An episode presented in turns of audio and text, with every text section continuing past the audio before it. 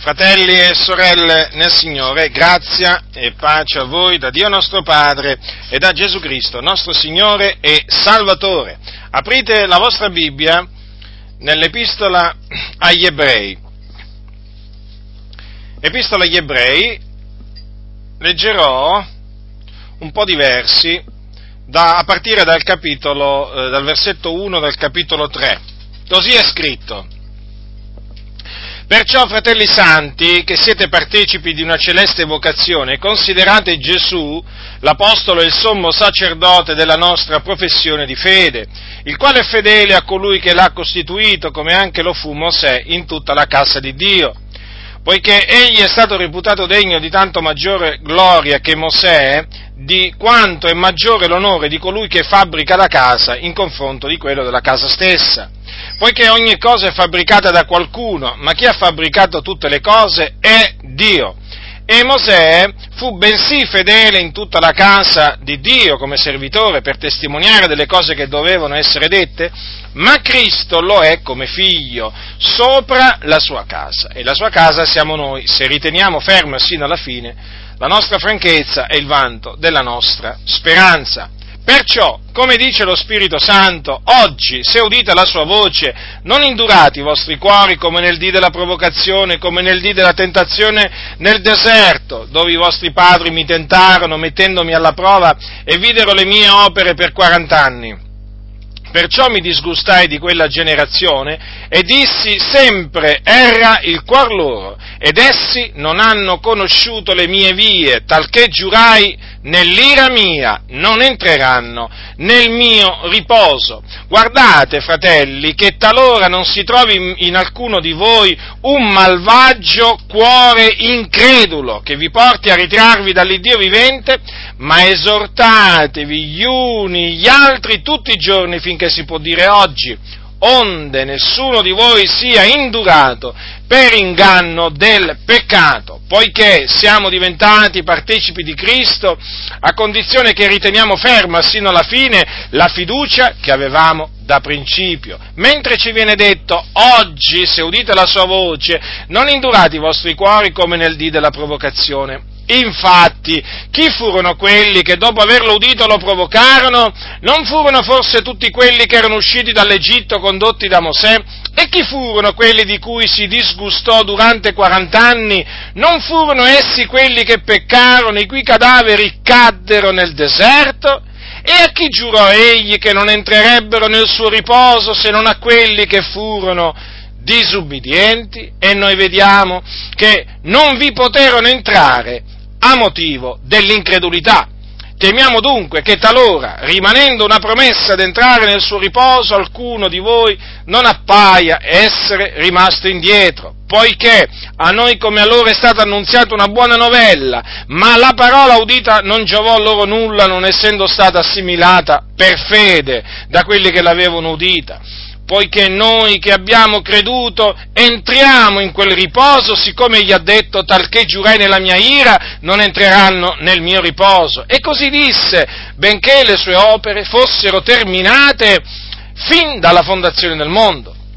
Perché in qualche luogo, a proposito del settimo giorno, è detto così: e Dio si riposò il settimo giorno da tutte le sue opere, e in questo passo di nuovo non entreranno nel mio riposo. Poiché dunque è riservato ad alcuni d'entrarvi, e quelli ai quali la buona novella fu prima annunziata non v'entrarono a motivo della loro disubbidienza, egli determina di nuovo un giorno oggi, dicendo nei salmi dopo lungo tempo, come si è detto dianzi: oggi, se udite la sua voce, non indurate i vostri cuori.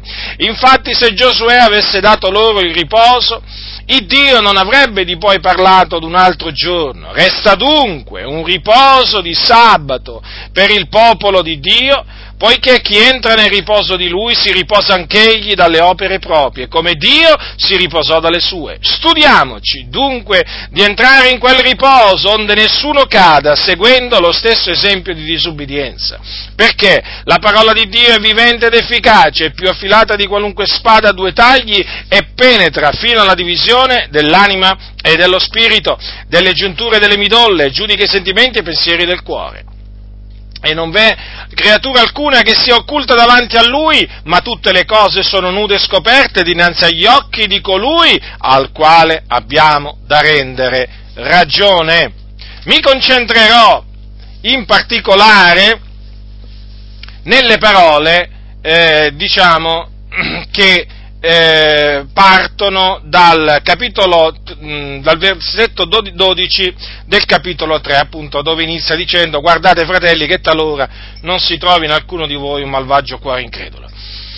Ora, fratelli del Signore, questa è un'epistola che fu scritta a dei nostri fratelli, quindi a dei figlioli di Dio, ebrei di nascita. Noi siamo gentili di nascita, voi lo sapete, perché noi apparteniamo alle nazioni, cioè, o meglio, noi non siamo ebrei di nascita. Costoro invece erano ebrei di nascita, quindi erano discendenti secondo la carne di Abramo e poi naturalmente delle tribù di Israele.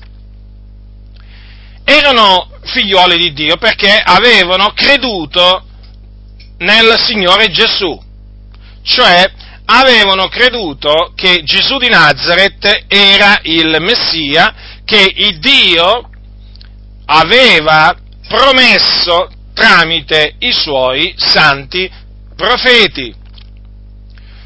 Ecco perché lo scrittore, per lo Spirito Santo, li chiama fratelli santi. Lo ripeto, fratelli santi. Perché erano stati santificati.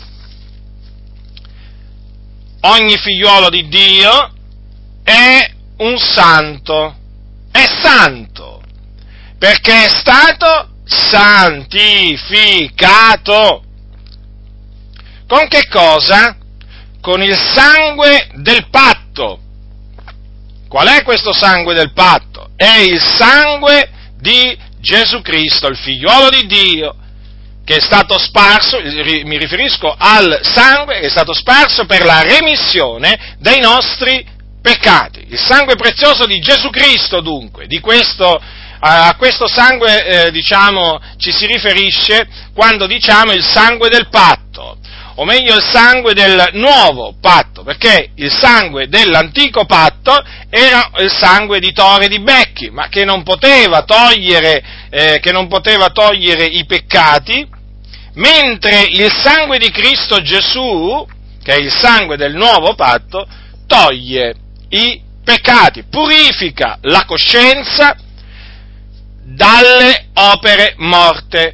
Praticamente fa quello che non poteva fare il sangue di tori di becchi sotto la legge. D'altronde la legge ha un'ombra dei futuri beni, non la realtà stessa delle cose, e quindi quel sangue che veniva sparso, appunto, quando si facevano i sacrifici per il peccato, si offrivano i sacrifici per il peccato sotto la legge, era un'ombra e quindi non poteva purificare la coscienza degli adoratori, altrimenti se avesse potuto fare ciò non ci sarebbe stato bisogno di Gesù, non ci sarebbe stato bisogno della venuta di Gesù Cristo, non ci sarebbe stato bisogno che lui spargesse il suo sangue, ma era necessario proprio che Gesù venisse, il figliolo di Dio, e offrisse e spargesse il suo sangue per la remissione dei nostri peccati e per santificarci.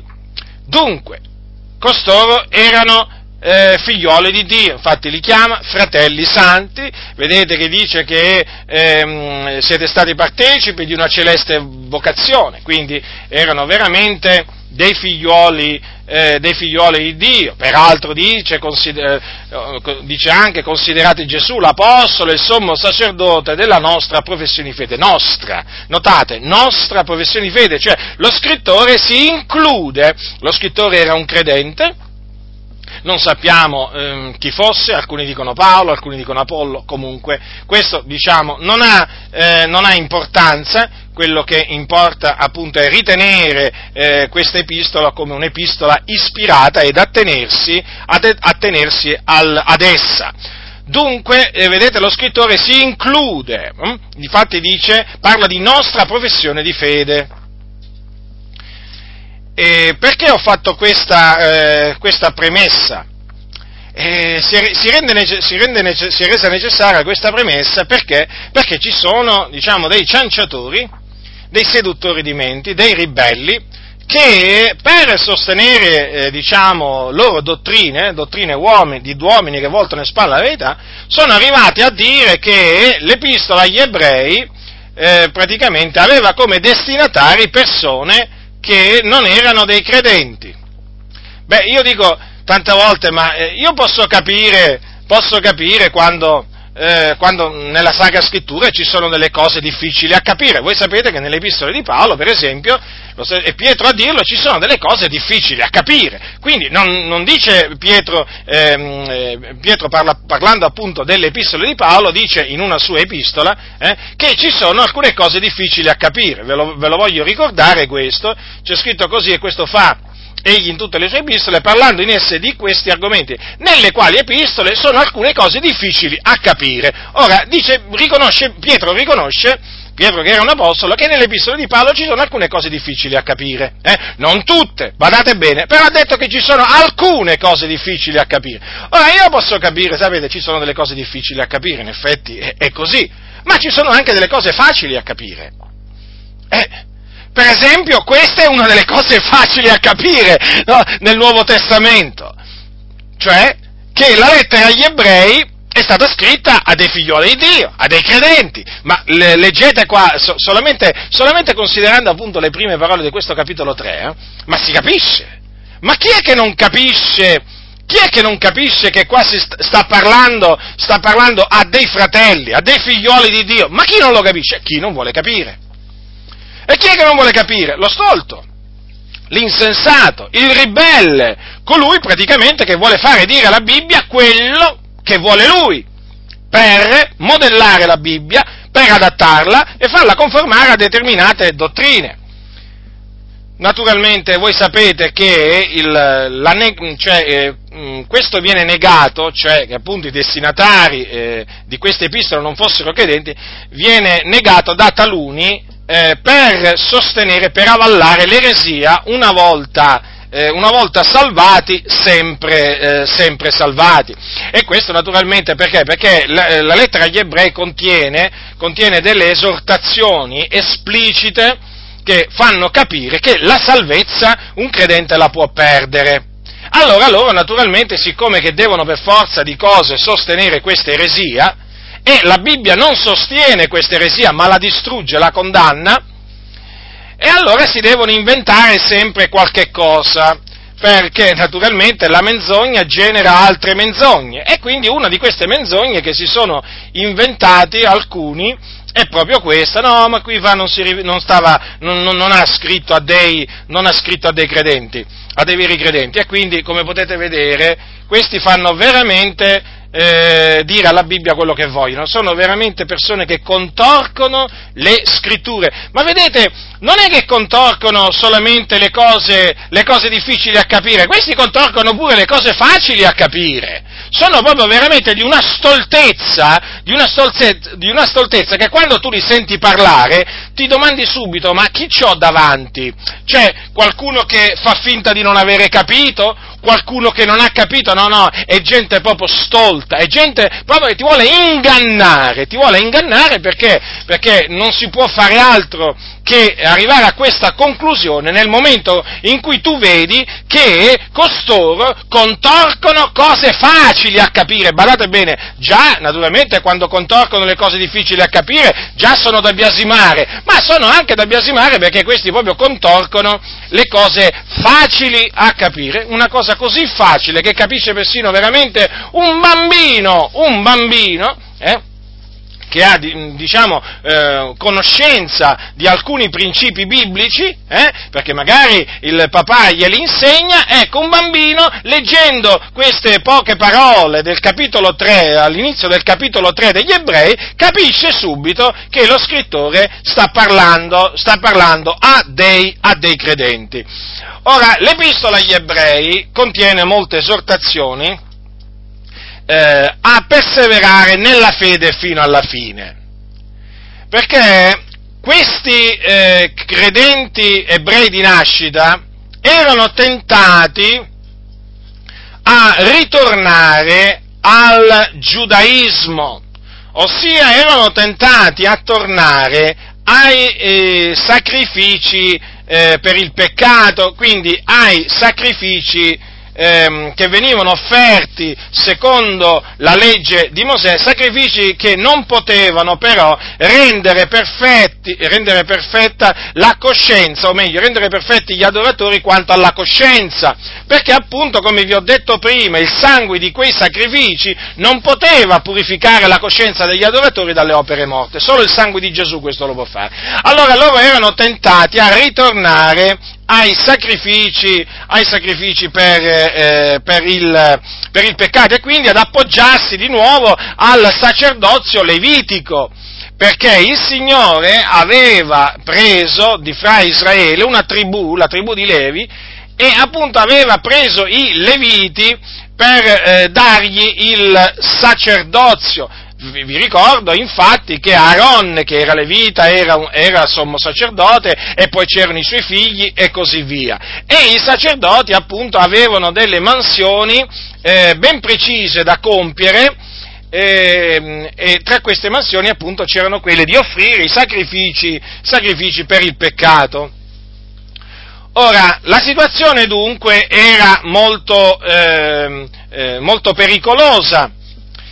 Perché? Perché ritornare ai sacrifici espiatori offerti secondo la legge di Mosè avrebbe equivalso a tirarsi indietro, e quindi avrebbe equivalso a rinnegare il Signore, ossia avrebbe significato commettere il peccato che mena a morte, che è quel peccato che quando un credente commette poi è impossibile menarlo, diciamo, da capo al ravvedimento.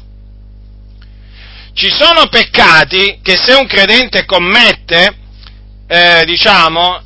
si può menare da capo al ravvedimento il credente che lo commette. Però c'è un peccato che se il credente lo commette è impossibile menarlo da capo di nuovo a ravvedimento, quindi è impossibile che quel credente si possa ravvedere, e appunto è chiamato il peccato che mena a morte. Praticamente quei credenti che commettono il peccato che mena a morte si traggono indietro a loro perdizione, per loro non c'è più speranza di salvezza. Ora, mentre quindi per, altri peccati c'è la possibilità di menare da capo a ravvedimento coloro che li commettono, per questo peccato non c'è più questa possibilità. La Scrittura lo dice chiaramente, fratelli nel Signore, se cadono è impossibile rinnovarli da capo a ravvedimento, poiché crocifiggono di nuovo per conto loro il Figlio di Dio e lo espongono ad infamia. Quindi considerate un po' voi in che situazione si trovavano quei credenti. Lo scrittore, avendo saputo questo, gli scrive per esortarli con forza e con ogni franchezza a ritenere ferma fino alla fine la fiducia che avevano avuto da principio. In altre parole, li ha esortati con fermezza a continuare a credere nel Signore Gesù Cristo, nella sua morte espiatoria, nella sua resurrezione corporale, avvenuta a cagione della nostra giustificazione, fino alla fine, e li ha messi in guardia severamente dal tirarsi indietro, perché glielo ha detto proprio chiaramente che sarebbero andati in perdizione. Gliel'ha detto in diverse maniere, ma gliel'ha detto: sarebbero andati in perdizione se avessero gettato via la loro franchezza, il vanto della loro speranza, se avessero rinnegato il Signore, ecco, avrebbero fatto quella fine. E qui, in questo capitolo, e in particolare dal versetto 12, come vi ho detto, lo scrittore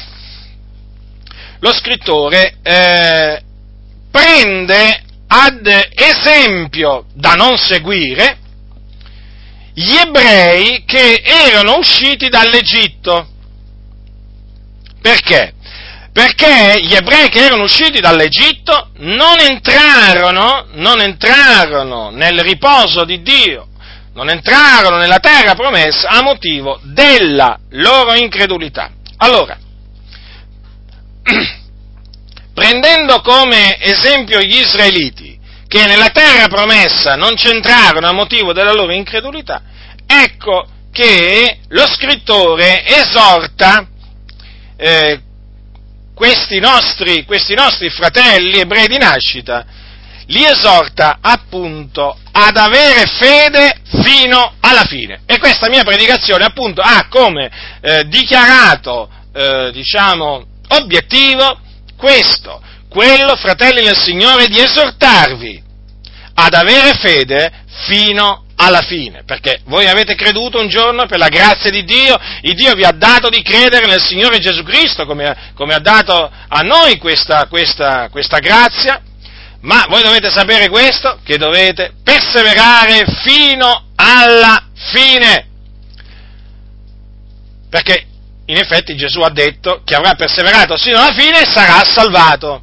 Dunque, da un lato noi crediamo che Dio ci ha eletti a salvezza fin dal principio, ma dall'altro crediamo anche che è necessario perseverare fino alla fine nella fede per essere salvati. Perché se uno si tira indietro, se uno si tira indietro andrà in perdizione. Allora dice lo scrittore: guardate, fratelli, che talora non si trovi in alcuno di voi un malvagio cuore incredulo.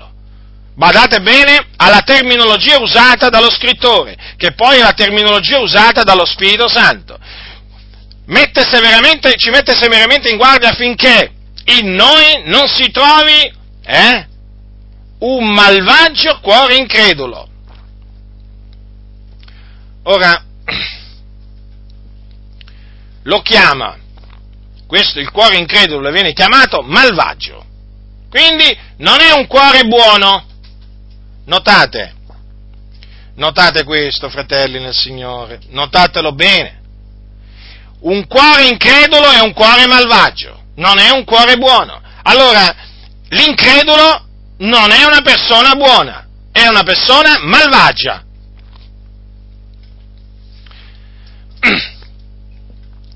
Io mi domando come fanno taluni, a dire delle cose veramente che sono proprio assurde, vogliono far passare gli increduli come delle persone brave, delle persone buone, ma l'incredulo non è buono, è malvagio, ha un malvagio cuore. Incredulo, appunto, perché è incredulo. E difatti, sapete cosa dice la Sacra Scrittura? Sapete qual è la sorte riservata agli increduli? Ve lo ricordo, perché sapete, è bene ricordare anche questo. Dice: chi vince erediterà queste cose, io gli sarò Dio, ed egli mi sarà figliolo. Ma quanto ai codardi, agli increduli, agli abominevoli, agli omicidi, ai fornicatori, agli stregoni, agli idolatri, a tutti i bugiardi, la loro parte sarà nello stagno ardente di fuoco e di zolfo, che la morte è seconda. Avete notato gli increduli? Dove saranno scaraventati? Nello stagno ardente di fuoco e di zolfo, nel fuoco eterno, là saranno tormentati per i secoli dei secoli. Ma possono essere mai delle persone buone gli increduli? No, non sono persone buone, non sono persone gradite a Dio, perché la Scrittura dice che senza fede è impossibile piacergli, e quindi sono malvagi. Difatti, vedete, vengono messi assieme i fornicatori, gli idolatri, i codardi, gli omicidi, gli stregoni. Ci sono anche gli increduli. Ora, e infatti Gesù che cosa disse un giorno? Chi non avrà creduto sarà condannato. Vi ricordate queste parole? Ora, è vero che qui lo scrittore sta parlando a dei credenti, ma li ha messi in guardia dal diventare increduli. Cosa significa questo? Che come un incredulo, noi eravamo increduli un giorno e siamo diventati credenti, ma attenzione, perché un credente può diventare incredulo. Certo, questa possibilità c'è.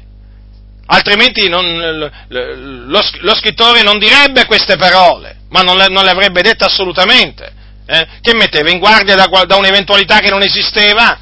Esisteva ed esiste ancora questa eventualità, che uno che ha creduto possa diventare un incredulo.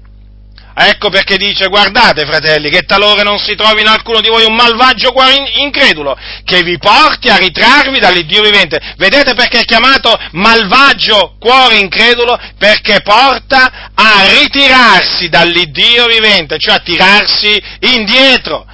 Praticamente porta a commettere il peccato che mena a morte, dal quale uno non si può più ravvedere. Ecco perché è chiamato malvagio cuore incredulo, ecco perché gli increduli sono malvagi e andranno in perdizione. Allora, vedete, a questi fratelli che cosa ha detto lo scrittore? E ce lo dice pure a noi, badate bene, Lo ripeto, guardate, fratelli, che talora non si trovi in alcuno di voi un malvagio cuore incredulo che vi porti a ritrarvi dall'Iddio vivente. Cosa fa un malvagio cuore incredulo? Che cosa riesce a fare? Porta un credente a ritirarsi da Dio, quindi a rinnegare la sua professione di fede, a rinnegare il Signore Gesù Cristo, il che significa esporlo ad infamia. Sì, proprio così, fratelli del Signore, significa calpestare il figliuolo di Dio. E tenere per profano il sangue del patto col quale appunto si è stati santificati, e oltraggiare lo spirito della grazia. A che cosa equivale ritirarsi dall'Iddio vivente. Quando uno si ritira dall'Iddio vivente non è più gradito a Dio, infatti Dio ha detto: il mio giusto vivrà per fede. E se si tira indietro, l'anima mia non lo gradisce, e se non lo gradisce, l'anima di Dio non gradisce costui. Che fine pensate che farà costui? Andrà in perdizione. Infatti quelli che si traggono indietro a loro perdizione. Ecco perché questa esortazione così forte da parte dello scrittore. Ma esortatevi gli uni gli altri tutti i giorni, finché si può dire oggi. Vedete, noi credenti dobbiamo fare tante cose, ci dobbiamo consolare gli uni gli altri a vicenda, ci dobbiamo edificare gli uni gli altri, ci dobbiamo ammaestrare ed ammonire gli uni gli altri con ogni sapienza, e dobbiamo anche esortarci gli uni gli altri, e tutti i giorni,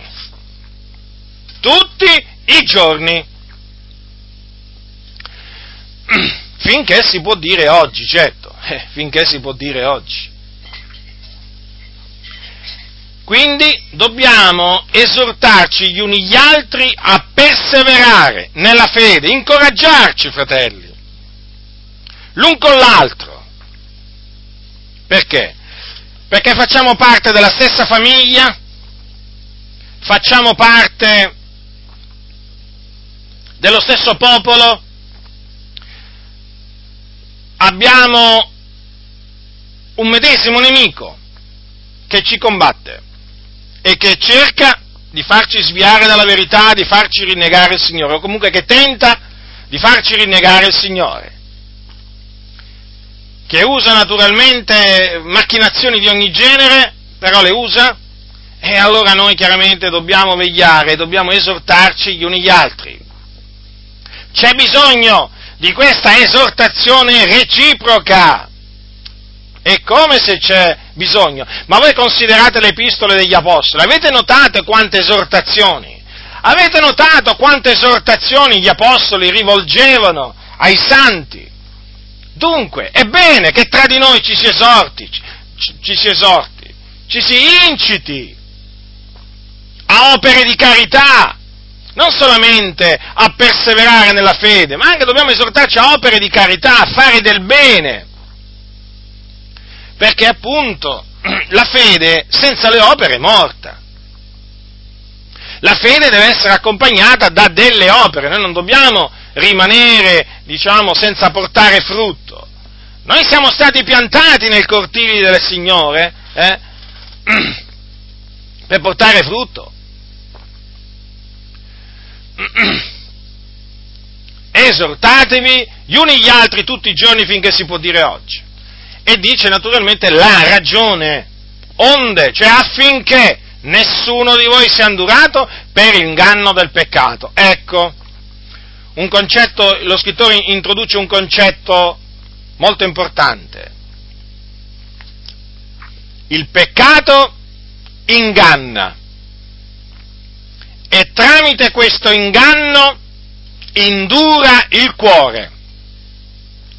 Ora, che il peccato inganna, lo ha confermato l'Apostolo Paolo nella sua epistola ai Santi di Roma, quando dice queste parole, capitolo 7, versetto 11, perché il peccato, colta l'occasione per mezzo del comandamento, mi trasse in inganno e per mezzo d'esso m'uccise. Ora notate, il peccato, dice Paolo, mi trasse in inganno e per mezzo adesso mi uccise. Certo, perché poi il salario del peccato è la morte. Ma avete notato cosa dice qua?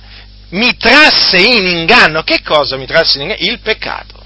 Quindi il peccato inganna, certo che il peccato inganna. Il peccato lusinga e tramite la lusinga appunto inganna. E ingannando indura il cuore dell'uomo. Allora l'esortazione è importante perché praticamente costituisce, come possiamo definirlo, un antidoto, un riparo, uno scudo, comunque costituisce un qualche cosa, l'esortazione, che impedisce al peccato, cioè che impedisce ai credenti di rimanere indurati per inganno del peccato. Ecco perché è importante esortarci gli uni gli altri tutti i giorni. Poiché siamo diventati partecipi di Cristo, certo, perché le nostre membra sono membra di Cristo, i nostri corpi sono membra di Cristo, perché Cristo dimora in noi, ricordate, Cristo in noi, speranza della gloria. Che bella espressione che usa l'Apostolo Paolo ai Santi di Colosse. Cristo in voi, speranza della gloria. Fratelli, Cristo abita in noi, quindi siamo partecipi di Cristo. E siamo diventati partecipi di Cristo nel giorno in cui abbiamo creduto nel Signore Gesù Cristo, in cui abbiamo creduto nella sua morte espiatoria, e poi naturalmente nella sua resurrezione. Noi siamo diventati partecipi di Cristo. Però vedete cosa dice? A condizione che riteniamo ferma sino alla fine la fiducia che avevamo da principio. Vorrei farvi notare che al versetto 6, sempre del capitolo 3, praticamente ha detto la stessa cosa lo scrittore, però in termini diversi. La sua casa siamo noi, se riteniamo ferma sino alla fine la nostra franchezza, il vanto della nostra speranza. Diciamo che ha usato una terminologia diversa, però il senso è quello, vedete? Siamo la sua casa, la casa di Dio. Ma come? Mi hanno detto che la casa di Dio è il locale di culto dove noi ci rechiamo. Ti hanno ingannato. Quello non è la casa di Dio. Quello è un locale di culto, è un locale dove si raduna la Chiesa, ma non è la casa di Dio. La casa di Dio siamo noi, la casa di Dio è il popolo di Dio, è la Chiesa di Dio, la casa di Dio è formata da tutti i membri del corpo di Cristo, siamo noi e dobbiamo naturalmente rimanere la casa di Dio e quindi per rimanere la casa di Dio dobbiamo ritenere fino alla fine la fiducia che avevamo da principio, la fede quindi, la fede che avevamo da principio. Vi ricordate quando abbiamo creduto nel Signore Gesù? Ecco, quel giorno Dio ci ha dato la fede. Dio ci donò la fede e per essa fede noi diventammo partecipi di Cristo, diventammo la casa di Dio. Questa fede va tenuta ferma fino alla fine, va conservata. È una fede preziosa che va conservata e per la quale bisogna combattere. Ah, cosa pensate voi? Che la vita del cristiano sia una vacanza? La vita del cristiano è una guerra, fratelli nel Signore, altro che vacanza. Lo so che a vedere certi cosiddetti cristiani sembra veramente che la vita del cristiano sia una vacanza, Sembra veramente che la vita del cristiano sia una vacanza. Peraltro loro si fanno vedere sempre in vacanza, vedo che molti hanno il piacere di farsi vedere sempre in vacanza. Oltre al fatto che la loro vita, cosiddetta vita cristiana, no? Diciamo, appare una vacanza perché non combattono per la fede, ma proprio loro vedo che si fanno un sacco di vacanze. Proprio se la godono la vita, Alcuni proprio se la godono. Quando arriva l'estate, poi, ovvio, una goduria continua, combattimento, buon combattimento, ma non esiste. Buona guerra? No, assolutamente. Poi il termine guerra fa subito pensare, diciamo, alla jihad islamica, alla guerra santa, quindi è meglio non usare questa espressione buona guerra, perché se ci cominciano a sentire parlare di buona guerra, cominciano a dire che siamo guerrafondai, che siamo come i talebani, ma noi parliamo della buona guerra, ne parla la Sacra Scrittura, noi non ci vergogniamo di dire quello che dice la Sacra Scrittura, noi ci vergogniamo di dire le menzogne che dicono costoro, ma della verità noi non ci vergogniamo, guai a vergognarci della verità. Dunque, la fede che noi abbiamo avuto sin dal principio, è attaccata, fratelli del Signore, ma voi cosa pensate? Che il nemico se ne stia con le mani in mano, Che il nemico sia indifferente alla nostra fede, al fatto che noi crediamo? Ma se fosse indifferente, fatemi capire una cosa, come mai Pietro dice siate sobri, vegliate, il vostro avversario, il diavolo, va attorno a guisa di leone ruggente cercando chi possa divorare? Come mai dice queste parole? Evidentemente perché al nemico non è gradito, al diavolo non è gradito il fatto che noi crediamo nel Signore Gesù Cristo. Perché? Perché questa fede ci permette di entrare nel regno di Dio. E allora lui cosa fa? Lui ci combatte e chiaramente si oppone a noi. E chiaramente cerca di farci allontanare dalla fede, cerca di farci buttare via la fede. Allora noi chiaramente dobbiamo combattere strenuamente per la fede, perché appunto dobbiamo ritenerla fino alla fine, la fede che abbiamo avuto dal principio. Mentre ci viene detto, oggi se udite la sua voce, non indurate i vostri cuori come ne dite la provocazione. Ecco, vedete, dobbiamo appunto tenere presente, come vi dicevo prima, il cattivo esempio degli israeliti, che furono fatti uscire dall'Egitto da Dio. Il Dio, voi sapete, che esercitò, compì segni, prodigi potenti, tremendi, in Egitto, per liberare il suo popolo dalla secolare schiavitù a cui era stato sottoposto. Questo naturalmente affinché si adempissero le parole che Dio aveva detto al patriarca Abramo. Li liberò con braccio disteso, li fece uscire, ma c'è un ma. Cosa accadde una volta che furono usciti?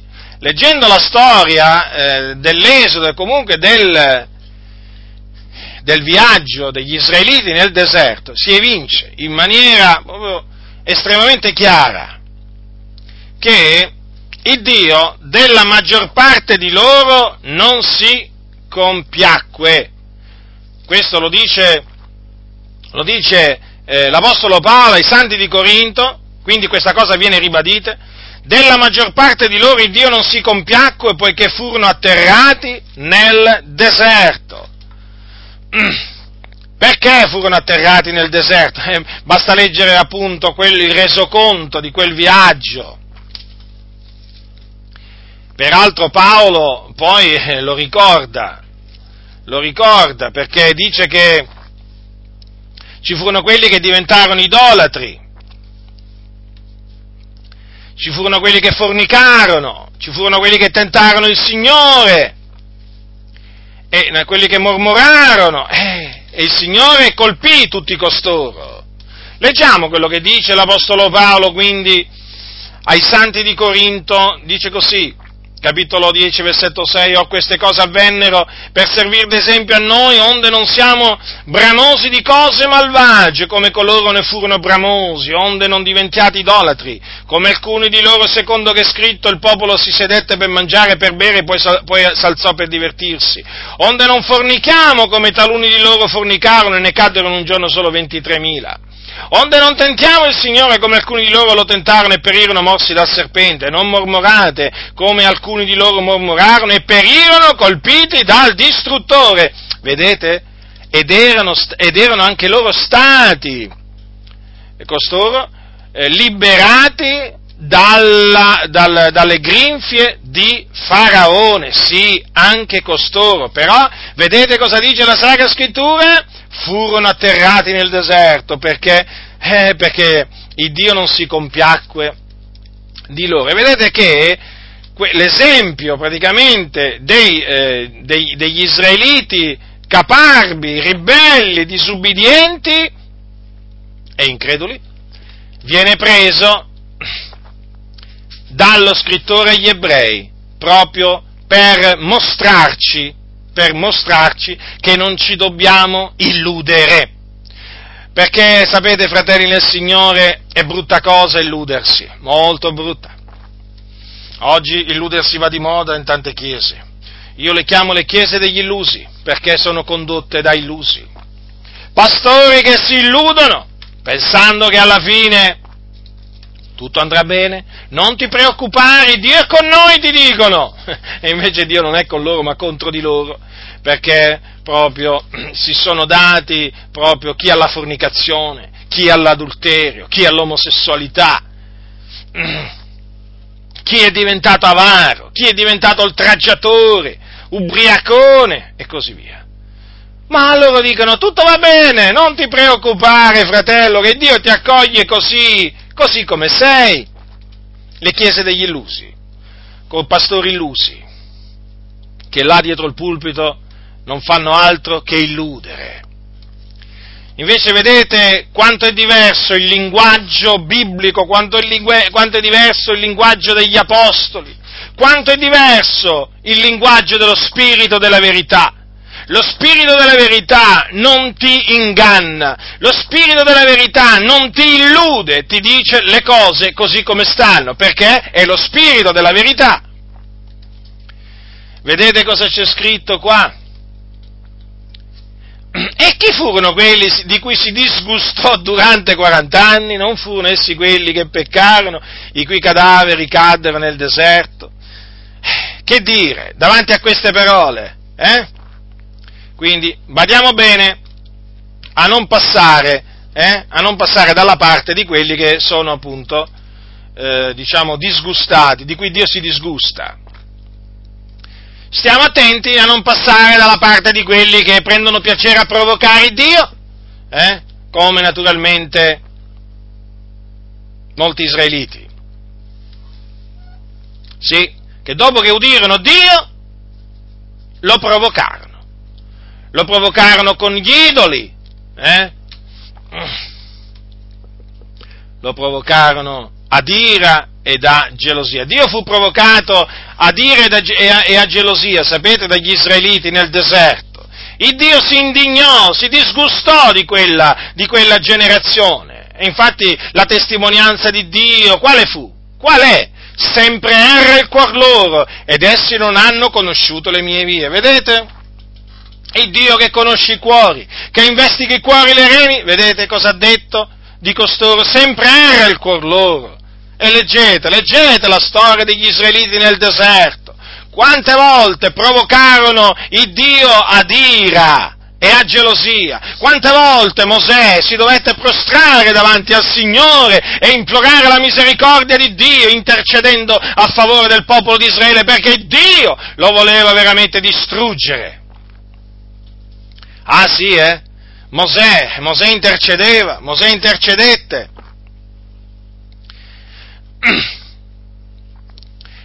Ecco appunto che tutte queste cose avvennero per servire d'ammonimento a noi, affinché noi non siamo bramosi di cose malvagie come appunto lo furono molti ebrei. E a chi giurò egli che non entrerebbero nel suo riposo se non a quelli che furono disubbidienti? E noi vediamo che non vi poterono entrare a motivo dell'incredulità. Dunque rivolgiamoci a quello che dice la legge in merito a questo peccato, a questa disubbidienza di cui si resero colpevoli gli israeliti nel deserto, e che appunto fu il peccato dell'incredulità. Capitolo 1 del Deuteronomio, leggiamo cosa disse Mosè nel ricordare quegli eventi. Capitolo 1, versetto 20, ascoltate cosa dice la Sacra Scrittura, la parola di Dio. Allora giungemmo a Cades Barnea. Allora vi dissi: siete arrivati alla contrada montuosa degli Amorei che l'Eterno, l'Iddio nostro, ci dà. Ecco, l'Eterno, il tuo Dio, t'ha posto il paese dinanzi. Sali, prendine possesso, come l'Eterno, l'Iddio dei tuoi padri, t'ha detto. Non temere, non ti spaventare. E voi vi accostaste a me tutti quanti e diceste: mandiamo degli uomini davanti a noi che ci esplorino il paese e ci riferiscono qualcosa del cammino per il quale noi dovremo salire e delle città alle quali dovremo arrivare. La cosa mi piacque e presi 12 uomini tra voi, uno per tribù. Quelli si incamminarono, salirono verso i monti, giunsero alla valle di Eshcol ed esplorarono il paese. Presero con le loro mani dei frutti del paese, ce li portarono e ci fecero la loro relazione dicendo: quello che l'Eterno, il nostro Dio, ci dà è un buon paese, ma voi non voleste salirvi e vi ribellaste all'ordine dell'Eterno, del vostro Dio, mormoraste nelle vostre tende e diceste: l'Eterno ci odia, per questo ci ha fatti uscire dal paese d'Egitto, per darci in mano agli Amorei e per distruggerci. Dove saliamo noi? I nostri fratelli ci hanno fatto struggere il cuore dicendo: quella gente è più grande e più alta di noi, le città vi sono grandi e fortificate fino al cielo, e abbiamo perfino visto colà dei figlioli degli Anachim. E io vi dissi: non vi sgomentate, non abbiate paura di loro, l'Eterno, l'Iddio vostro che va avanti a voi, combatterà egli stesso per voi, come ha fatto tante volte sotto gli occhi vostri in Egitto e nel deserto, dove hai veduto come l'Eterno, il tuo Dio, ti ha portato come un uomo porta il suo figliolo, per tutto il cammino che avete fatto, finché siete arrivati a questo luogo. Nonostante questo, non aveste fiducia nell'Eterno, nell'Iddio vostro che andava innanzi a voi nel cammino per cercarvi un luogo da piantare le tende di notte nel fuoco, per mostrarvi la via per la quale dovevate andare, e di giorno nella nuvola. E l'Eterno udì le vostre parole, si adirò gravemente e giurò dicendo: certo, nessuno degli uomini di questa malvagia generazione vedrà il buon paese che ho giurato di dare ai vostri padri, salvo Caleb, figliolo di Gefunne, egli lo vedrà, e a lui e ai suoi figlioli darò la terra che egli ha calcato, perché ha pienamente seguito l'Eterno. Anche contro me l'Eterno si adirò per via di voi e disse: neanche tu ventrerai. Giosuè, figliolo di Nunne, che ti serve, ventrerà, fortificalo, perché egli metterà Israele in possesso di questo paese. E i vostri fanciulli, dei quali avete detto, diventeranno tanta preda, i vostri figlioli, che oggi non conoscono né il bene né il male, sono quelli che ventreranno. A loro lo darò, e saranno essi che lo possederanno, ma voi tornate indietro e atevi verso il deserto in direzione del Mar Rosso. Praticamente il Signore li condannò a vagare nel deserto per 40 anni, li fece perire quegli increduli, proprio i loro cadaveri caddero proprio nel deserto, e il Signore ci fece entrare i loro figli nella terra promessa, ma a quella generazione incredula il Signore appunto non la fece entrare. Vedete cosa dice? Noi vediamo che non vi poterono entrare a motivo dell'incredulità. Perché? Perché essi non ebbero fede nel Signore. Infatti avete visto le parole di biasimo di Mosè: nonostante questo non aveste fiducia nell'Eterno, nell'Iddio vostro. Vedete? E Dio per questa loro incredulità non li fece entrare nella terra promessa. Vorrei a tale proposito ricordarvi quello che disse il Dio praticamente quando tutta la raunanza parlò di lapidarli a Mosè e ad Aaron, e la gloria di Dio apparve sulla tenda di convegno a tutti i figli di Israele. L'Eterno disse a Mosè, questo è scritto nel capitolo 14, la circostanza è la stessa, L'Eterno disse a Mosè: fino a quando mi disprezzerà questo popolo? Fino a quando non avranno fede in me dopo tutti i miracoli che ho fatto in mezzo a loro? Vedete, il Signore considera l'incredulità peccato ed è un disprezzo, è una maniera per disprezzare, in cui appunto l'incredulo disprezza il Dio. Perché? Perché non ha fiducia nelle parole di Dio, prende Dio praticamente per un bugiardo. Ora, il Dio non può mentire, quello che Lui dice, quello che Lui promette, poi lo fa.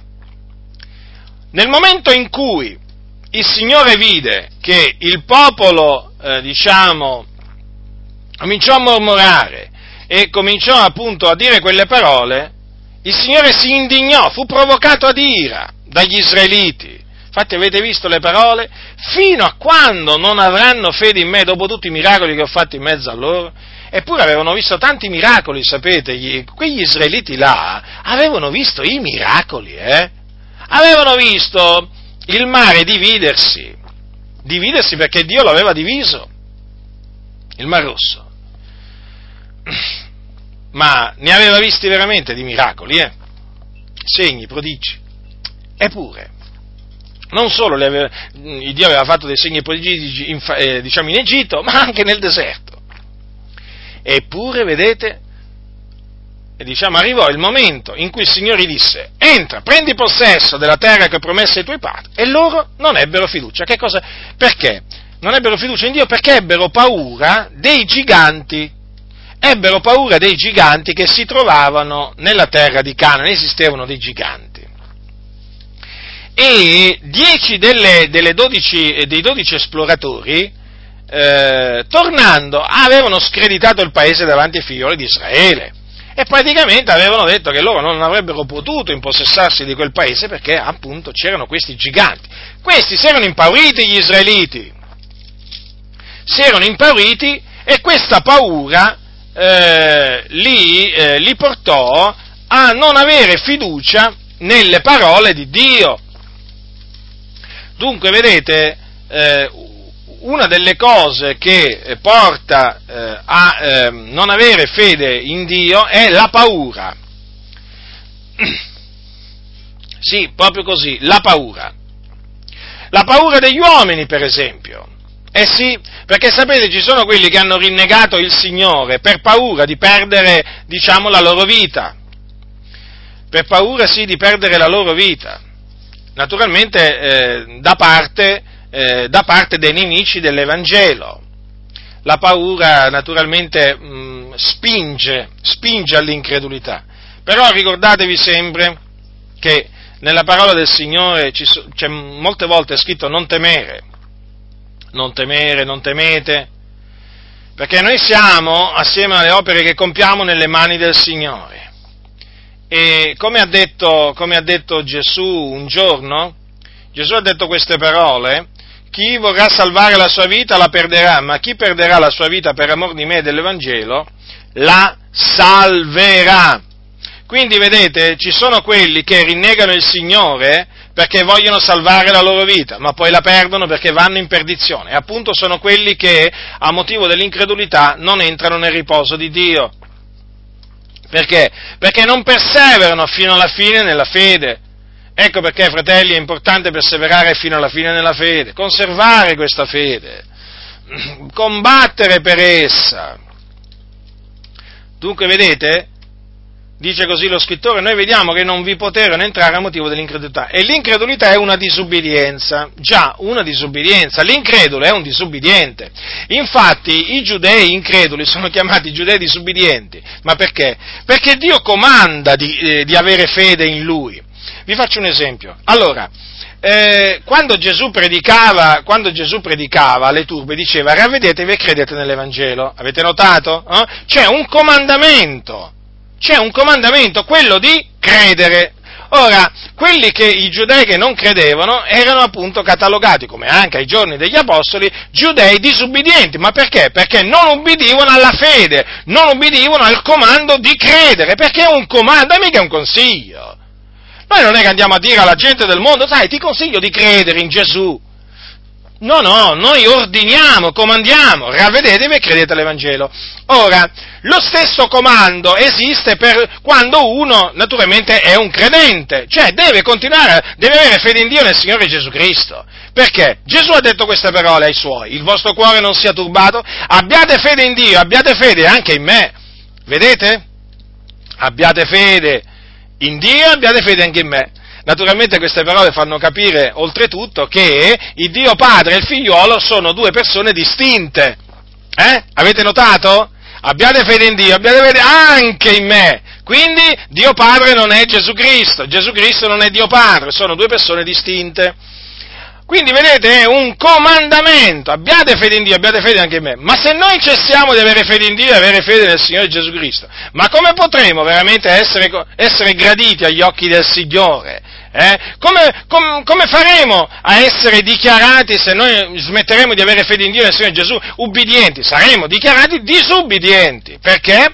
Perché appunto diventeremo increduli.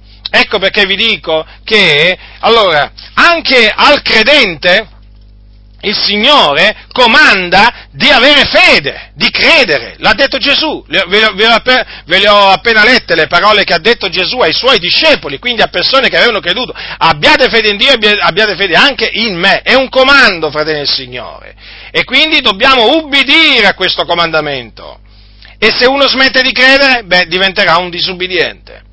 Un disubbidiente alla stessa stregua di quegli israeliti che non ebbero fiducia nel Signore Iddio e che per questa loro incredulità furono puniti da Dio, perché i loro cadaveri, appunto, il Signore li fece morire nel deserto e non li fece entrare, appunto, nel suo riposo, perché Dio nella sua ira giurò: non entreranno nel mio riposo.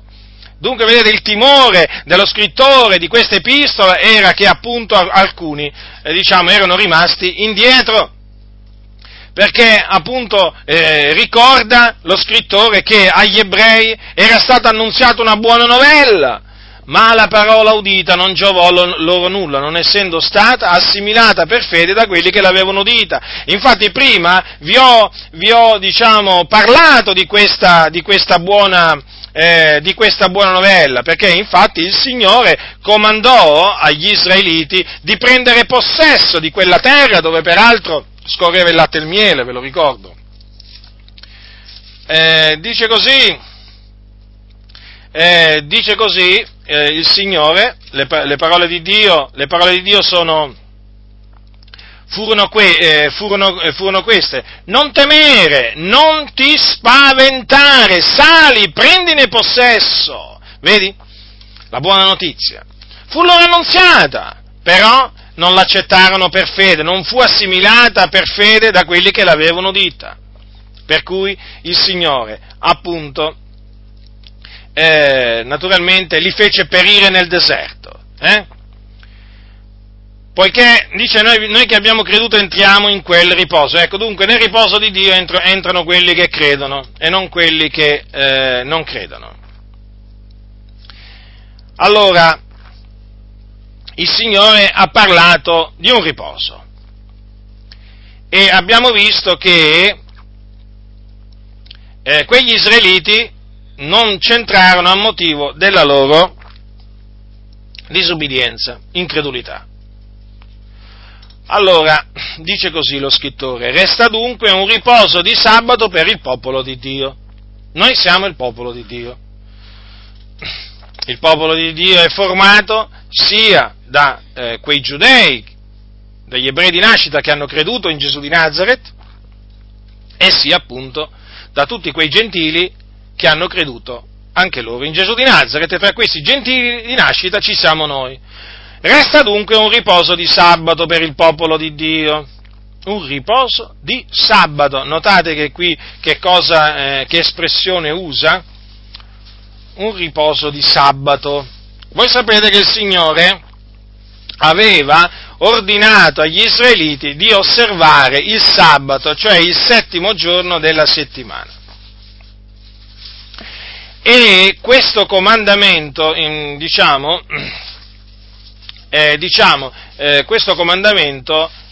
lo diede sul monte Sinai. Cosa è scritto? Ascoltate che cosa il Signore disse: ricordati del giorno del riposo per santificarlo, lavora 6 giorni e fai in essi ogni opera tua, ma il settimo è giorno di riposo, sacro all'Eterno, che è l'Iddio tuo, non fare in esso lavoro alcuno, né tu, né il tuo figliolo, né la tua figliola, né il tuo servo, né la tua serva, né il tuo bestiame, né il forestiero che è dentro alle tue porte, poiché in 6 giorni l'Eterno fece i cieli, la terra, il mare, tutto ciò che in essi, e si riposò il settimo giorno. Perciò l'Eterno ha benedetto il giorno del riposo e l'ha santificato. Dunque questo era il giorno del sabato. E il Signore naturalmente disse agli israeliti che come Lui, come Dio, si era riposato dalle sue opere, che aveva compiuto in 6 giorni, infatti Dio si riposò il settimo giorno, e il settimo giorno appunto Lui lo benedisse e lo santificò. Ecco che il Signore esigeva dagli israeliti che si riposassero anche loro nel giorno di sabato, giorno del riposo è chiamato, dovevano proprio riposarsi, e per i violatori del sabato c'era la morte. Allora il sabato era un'ombra, perché vi ripeto, la legge ha un'ombra dei futuri beni. Il sabato rappresentava il vero riposo, praticamente quel riposo in cui entrano i santi quando muoiono.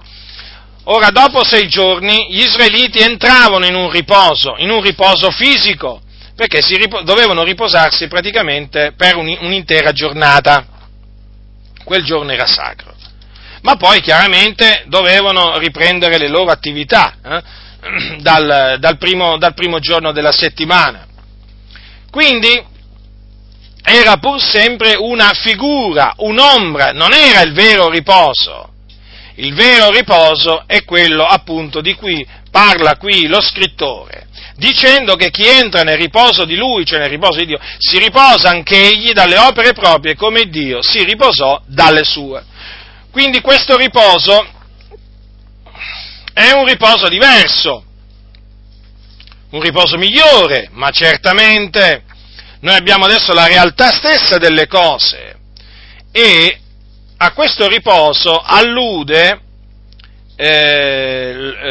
Giovanni quando scrive nel libro dell'Apocalisse queste cose. E udì una voce dal cielo che diceva: scrivi, beati morti, che da ora innanzi muoiono nel Signore. Sì, dice lo Spirito, essendo che si riposano dalle loro fatiche, poiché le loro opere li seguono. Vedete? Qui viene detto che i morti che muoiono nel Signore sono beati, felici, felici. Vedete come dichiara la Bibbia coloro che muoiono nel Signore? Felici! Quindi non può essere che vanno in purgatorio, perché nel purgatorio c'è un fuoco, c'è il tormento. Dico questo per i cattolici romani, naturalmente, che mi ascoltano. Ma se la Scrittura dice beati i morti che da ora innanzi muoiono nel Signore, e la Chiesa Cattolica dice che coloro che muoiono nel Signore vanno in purgatorio, nelle sofferenze, pensate un po' voi, ma allora non sono più beati, ma allora chi ha ragione qua? Ha ragione la Bibbia o hanno ragione i papi della Chiesa Cattolica Romana? Ha ragione la Bibbia, fratelli del Signore, e sapete perché? Perché la Bibbia è la verità, invece la tradizione della Chiesa Cattolica Romana c'ha tante di quelle menzogne che poi vanno ad annullare la verità, Beati i morti che da ora innanzi muoiono nel Signore. Ma perché sono beati? Ma perché vanno con il Signore nella gloria, in cielo, nel regno di Dio. Ecco, e là si riposano. E certo, sì, dice lo Spirito, essendo che si riposano dalle loro fatiche, poiché le loro opere li seguono. Quindi in cielo ci si riposa. In cielo ci si riposa. È come se ci si riposa, ma in maniera cosciente, badate bene, state attenti a quelli che vi parlano in maniera tale da farvi capire che quando uno muore nel Signore finisce tutto, non sa più niente, non si rende conto di più niente, no? È come se entrasse in un sonno, e poi non si rende più conto di niente, e poi si risveglierà alla resurrezione, al suono dell'ultima tromba. Ma non è così. Sono beati perché? Perché entrano nella gloria, entrano nel regno di Dio e là si riposano in maniera cosciente. Chiaramente si è in un'altra dimensione poi, perché chiaramente il corpo rimane sulla terra, però si decompone, però l'anima continua ad esistere e va ad abitare col Signore. Beati i morti che da ora innanzi muoiono nel Signore, e dice perché appunto sono felici, perché si riposano dalle loro fatiche. Dunque, coloro che muoiono nel Signore, appunto, muoiono nel Signore, badate bene, non nei loro peccati, perché quelli che muoiono nei loro peccati non sono beati, perché sono tormentati nelle fiamme dell'inferno. Quindi i morti beati sono solamente quelli che muoiono nel Signore. Oggi veramente queste parole, quando mai si sentono dire? Ma dai pulpiti delle chiese! Certo, perché poi chiaramente bisogna spiegare che se gli uni sono beati, gli altri non sono beati. E allora che cosa significa che poi non sono beati? E allora lì naturalmente nasce la paura di dire che sono nel tormento, che sono tormentati. Cosa diranno poi? Se mi sentiranno parlare di tormento, di fuoco, di pianto, stridore dei denti, cosa diranno nella mia comunità? Mi cacceranno via, perderò lo stipendio, come farò poi a dare da mangiare ai miei figli, a mia moglie? Come farai? Abbi fede nel Signore. Cosa ha detto Gesù? Abbiate fede in Dio, abbiate fede anche in me. Ma in chi è riposta la fiducia, tu uomo? In Dio o in un altro uomo? Ma in quale Dio tu hai riposto la tua fiducia? In un Dio che ti sei fatto su tua misura? Tu lo sai che Dio richiede ubbidienza? E tu lo sai che bisogna predicare la verità, tutta la verità? E la scrittura quindi bisogna proclamarla. Quindi se bisogna proclamare la beatitudine per i morti che muoiono nel Signore, bisogna altresì proclamare l'infelicità, il tormento, l'angoscia, la vergogna, l'infamia per quelli che muoiono nei loro peccati. Perché quelli che muoiono nei loro peccati non sono beati, perché vanno in un luogo di tormento chiamato appunto in greco Ades, che noi comunemente definiamo inferno.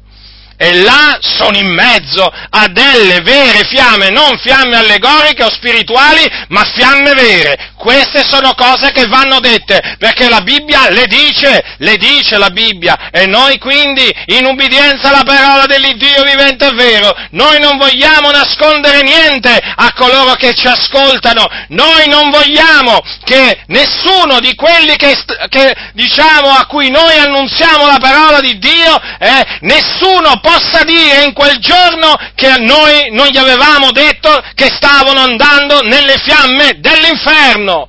Tutti lo dovranno riconoscere. Il nostro desiderio è questo, perché vogliamo essere netti del loro sangue. Ci sputeranno addosso, ci scherniranno, ci insulteranno, non ci interessa niente. Noi vogliamo dire loro la verità, perché la verità è questa, fratelli del Signore. I morti che muoiono nei loro peccati non sono beati, perché sono nei tormenti. Nei tormenti, sono tormentati del continuo in questo luogo chiamato Ades. Pensate, fratelli del Signore, che cosa sta succedendo mentre io sto predicando in questo momento e mentre voi mi state ascoltando? sta succedendo che coloro che sono morti nei loro peccati stanno piangendo, stridendo i denti, sono là con la loro anima all'inferno, tormentati in mezzo alle fiamme, non hanno acqua e hanno solo il ricordo dell'acqua. Pensate, hanno solo il ricordo dell'acqua. E qui sulla terra che cosa succede? Che tanti cosiddetti pastori ci hanno paura di avvertire increduli e anche credenti di quello che avviene dopo la morte a coloro che muoiono nei loro peccati. Addirittura, in effetti non parlano manco di quello che succede a quelli che muoiono nel Signore. Pensate un po' voi se vanno a parlare della fine che fanno i peccatori. Ma alcuni si vergognano persino di menzionare la nuova Gerusalemme che c'è in cielo, alcuni si vergognano di menzionare la parola paradiso celeste, regno dei cieli, regno di Dio. Ma pensate un po' voi come tante chiese si sono ridotte. Vergogna! Ravvedetevi, tornate al Signore, tornate alla parola di Dio, voi che dormite, siete là appisolati e pensate di essere svegli. Dormite, risvegliatevi, risvegliati tu che dormi, risorgi dai morti e Cristo ti inonderà di luce. Smetti di dormire, smetti di dare retta alle menzogne di questi cianciatori, ribelli, codardi che sono dietro i pulpiti, gente stipendiata dalla loro azienda, che è la denominazione, ma gente veramente che quando parla ti viene voglia di scappare per dire: ma veramente, ma qui dove sono capitati? In una cattedrale della Chiesa Cattolica Romana? Ma chi è quello che parla? Un prete? Ma chi è quello che parla? E ti dicono: è un pastore. Ah, perché così parlano i pastori? Ma certo, i pastori moderni parlano così, quelli massonizzati parlano come i preti, leggono anche loro il messale. Vabbè, ormai c'è pure il messale evangelico, va, è la solita predica ormai che si passano l'un con l'altro. Almeno la Chiesa Cattolica Romana c'ha il messale unico per tutte le cattedrali. Questi sono più furbi, ce l'hanno il messale, ce l'hanno pure loro il messale, solo che praticamente lo mescolano, capito? Non è che in quella domenica in tutte le comunità della denominazione viene predicata quella cosa, no, però praticamente sono sempre le solite predicazioni che si passano l'un con l'altro, capito? Poi tu praticamente dalla Resa d'Agrigento sei sicuro di trovare sempre quello che predica sempre le stesse cose, se non è Bartimeo è Zaccheo, se non è Zaccheo è Donna Samaritana, se non è la Donna Samaritana la divisione del Mar Rosso, se non è la divisione del Mar Rosso cos'è? La scura è caduta nell'acqua. Insomma, siamo sempre lì, fratelli nel Signore, ormai queste cose ormai le avete imparate. Io ve le dico, ve le continuo a dire, perché questi oramai sono posti là proprio per ingannare le persone, per intrattenerle, per farle dormire. Io non sono stato chiamato da Dio a far dormire le persone, ma a risvegliarle semmai, a risvegliarle. Allora bisogna dire sia che sono beati i morti che da ora innanzi muoiono nel Signore, spiegare la ragione, ma bisogna anche dire perché sono infelici, miserabili, e sono veramente tormentati coloro che muoiono nei loro peccati. Certo, bisogna spiegarlo, è come se bisogna spiegarlo, con ogni franchezza. Vi cacceranno via, non importa, bisogna ubbidire a Dio, piacere a Dio, anziché agli uomini. Invece oggi molti preferiscono piacere agli uomini anziché a Dio. Guai a voi che cercate l'applauso degli uomini, Che volete essere premiati dal mondo? Volete essere premiati dal mondo? E allora disubbidite a Dio.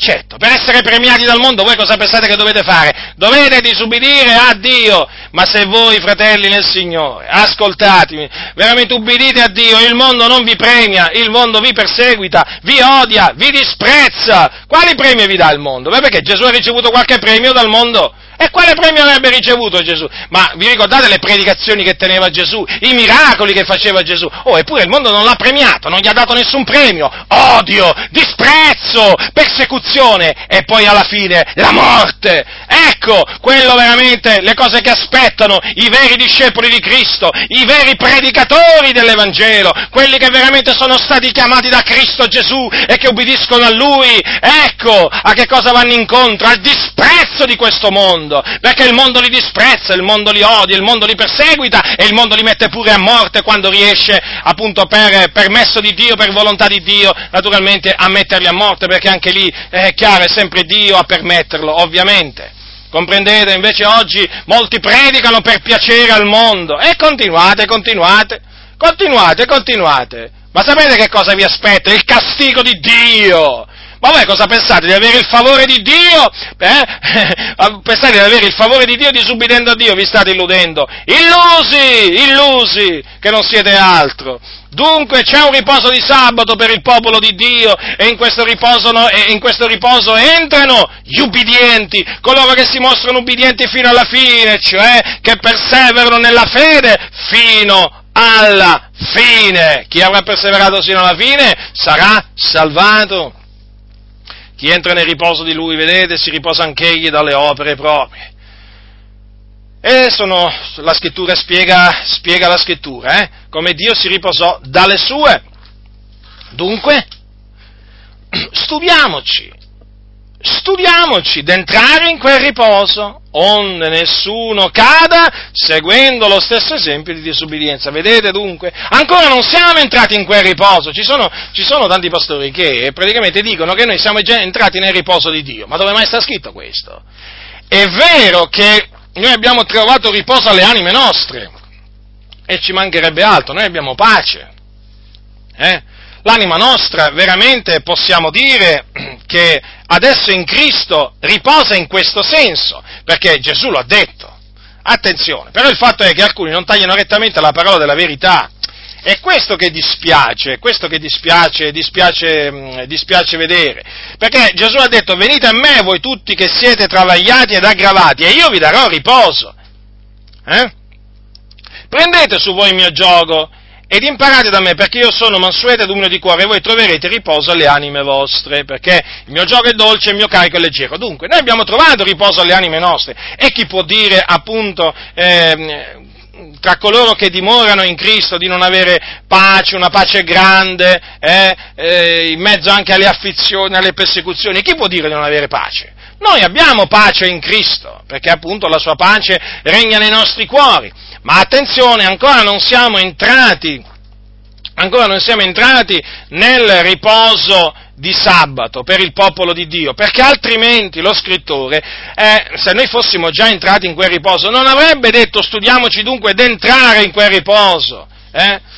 Certo, perché altrimenti, voglio dire, se dobbiamo ancora entrare in quel riposo vuol dire che ancora siamo di qua, no? Dobbiamo ancora entrare per quella porta, quindi vuol dire che ancora non ci siamo entrati. Allora, studiamoci dunque d'entrare in quel riposo. E in quel riposo, fratelli, appunto, ci si entra solamente perseverando fino alla fine nella fede nel figliolo di Dio. Ecco perché Gesù disse: abbiate fede in Dio, abbiate fede anche in me. È di fondamentale importanza ubbidire a questo comando. Fratelli, continuiamo ad avere fede in Dio e nel suo figliolo Gesù Cristo, il testimone fedele e verace. Dunque, studiamoci di entrare in quel riposo, onde nessuno cada seguendo lo stesso esempio di disubbidienza. Vedete, anche qui c'è un'ammonizione, e ricorda ancora l'esempio di disubbidienza di quegli israeliti, che non poterono entrare proprio nel riposo per la loro disubbidienza, per la loro incredulità. Che faremo dunque? Noi vogliamo, fratelli nel Signore, seguire... non l'esempio di disubbidienza degli israeliti, ma noi vogliamo seguire l'esempio di ubbidienza, di chi?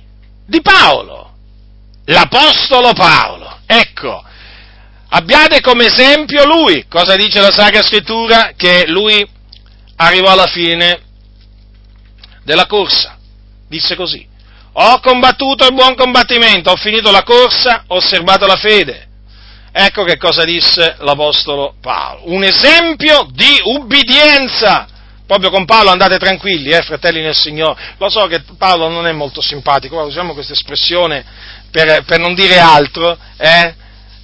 Potrei dire che è molto disprezzato, perché in effetti bisogna parlare così in merito al trattamento e al sentimento che ci hanno molti nei confronti del nostro caro fratello Paolo. Il nostro caro fratello Paolo è molto disprezzato oggi in mezzo alle chiese. Stanno proprio tirando su una generazione, tanti pastori, proprio per disprezzare, stanno preparando proprio questa generazione, proprio per disprezzare l'Apostolo Paolo, gli insegnamenti di Paolo.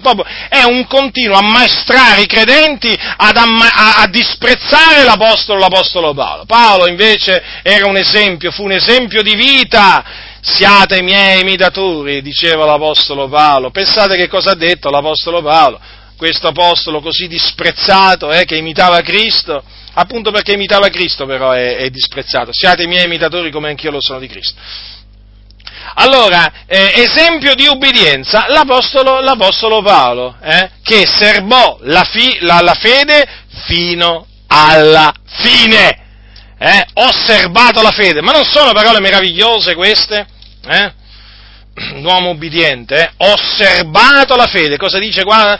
Dice, siamo diventati partecipi di Cristo a condizione che riteniamo ferma sino alla fine la fiducia che avevamo da principio. E Paolo, l'apostolo e dottore dei gentili, mantenne fino alla fine la fiducia che aveva avuto da principio. Ecco, ho serbato la fede.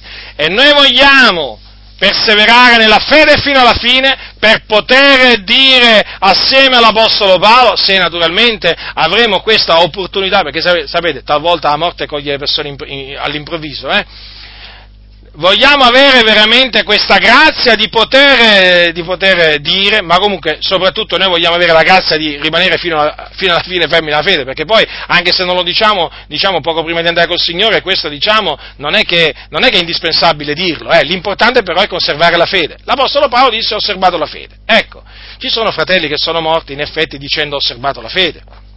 Comunque l'importante è serbare fino alla fine la fede, e noi appunto vogliamo serbarla fino alla fine per poter entrare in quel riposo. Eh sì, è così, riposarci dalle nostre fatiche, perché sapete, sulla terra si fatica. Certo, faticano quelli che lavorano, quelli che non lavorano non faticano, è ovvio questo, no? Chiaramente qui stiamo parlando di coloro che faticano nel Signore. E ci mancherebbe altro, Ci riposeremo delle nostre fatiche, che nel Signore non sono vane.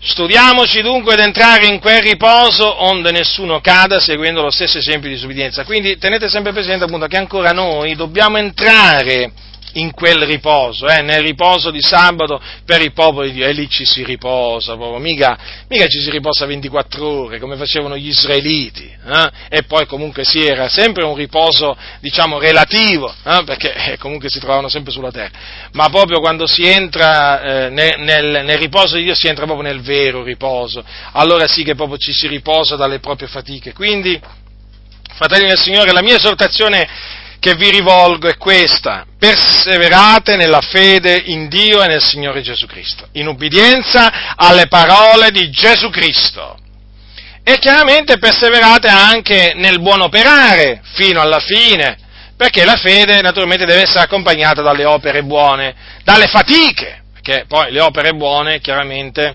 sono fatiche. Ecco, perseverate quindi in questa fatica nel Signore, perché vale la pena affaticarsi nel Signore, perché poi chiaramente c'è un premio per coloro che si affaticano nel Signore, perché ognuno poi riceverà il proprio premio in base alla sua fatica. Quindi affatichiamoci vieppiù nel Signore, sapendo che la nostra fatica non è vana nel Signore. Dobbiamo essere veramente incrollabili, abbondanti vieppiù nell'opera del Signore. Il Signore, ricordatevi, non rimane mai debitore di nessuno. Mai.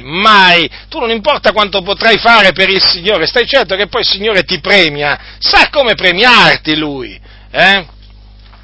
Peraltro già il Signore premia sulla terra, perché il giusto riceve la sua retribuzione sulla terra. Però dice anche la Scrittura, quanto più l'empio il peccatore, Quanto più l'empio il peccatore. Che pensa l'empio il peccatore? Di non ricevere il castigo di Dio sulla terra? Lo riceve, state tranquilli. L'empio il peccatore non riceve il castigo di Dio solamente dopo la morte, ma anche sulla terra. Questo dice la Sacra Scrittura, e questo noi appunto crediamo fermamente. Dunque, fratelli, studiamoci di entrare in quel riposo seguendo l'esempio di Paolo, seguendo l'esempio di Paolo, fratelli nel Signore, che perseverò nella fede fino alla fine e faticò fino alla fine faticò nel Signore. E poi certo arrivò il giorno che lui si dipartì dal corpo e andò ad abitare in cielo con il Signore. Andò in cielo ad abitare con il Signore, con colui che Paolo servì fedelmente durante la sua vita e per il quale soffrì e fu perseguitato molto. Quindi abbiamo un esempio di disubbidienza nella Bibbia che è quello degli israeliti che non poterono entrare nel riposo a motivo della loro incredulità, ma abbiamo pure un esempio che è quello di Paolo, ma chiaramente si possono prendere altri esempi. Abbiamo un esempio di ubbidienza in Paolo, nel nostro caro fratello Paolo da Tarso, che vi ho detto prima, mi rattrista molto vederlo disprezzato in mezzo alle chiese evangeliche, ma io, per quanto sta in me, difenderò la sua dottrina, il suo esempio, fino alla fine, perché so che difendere la dottrina di Paolo e l'esempio di Paolo significa difendere la dottrina di Cristo e l'esempio di Cristo, perché Paolo ha detto che era imitatore di Cristo. E non solo, la sua dottrina era la dottrina di Cristo. Quindi state tranquilli, fratelli del Signore, che seguendo l'Apostolo Paolo non vi potete sviare, perché Paolo seguiva le orme di Cristo. È chiaro che noi seguiamo Cristo, siamo discepoli di Cristo, però, vedete, il Dio veramente ha posto proprio Paolo quale esempio, capite? Quale esempio? Perché qualcuno, sapete, di Gesù può dire, ma Gesù, sai, è nato, generato dallo Spirito Santo, non ha conosciuto peccato, Però la stessa cosa non si può dire di Paolo, perché Paolo, appunto, voi sapete che prima di convertirsi era un feroce persecutore della Chiesa, un bestemmiatore, un oltraggiatore, ma il Dio gli fece grazia, Ma non solo, poi il Signore ha voluto fargli grazia affinché lui servisse d'esempio. Alcuni questo lo hanno dimenticato, allora sarà bene ricordarlo. Dice così l'Apostolo Paolo, dice così, allora, ma per questo mi è stata fatta misericordia, affinché Gesù Cristo dimostrasse in me per il primo tutta la sua longanimità e io servissi d'esempio a quelli che per l'avvenire crederebbero in lui per avere la vita eterna. Vedete? Paolo ci serve d'esempio, un esempio veramente di ubbidienza a Dio e di ubbidienza fino alla fine. Quindi, lo ripeto, studiamoci dunque ad entrare in quel riposo, onde nessuno cada seguendo lo stesso esempio di disubbidienza, l'esempio di disubbidienza degli israeliti. Teniamo sempre a mente, appunto, questo esempio di disubbidienza, per evitare di incorrere, appunto, nello stesso peccato in cui caddero quegli israeliti ribelli. Teniamo sempre davanti, appunto, l'Apostolo Paolo, perché lui veramente poté entrare nel riposo di Dio. Perché? Perché perseverò fino alla fine nella fede. Questa mia, dunque, predicazione, fratelli nel Signore, ha avuto come obiettivo quello di incoraggiarvi, di esortarvi,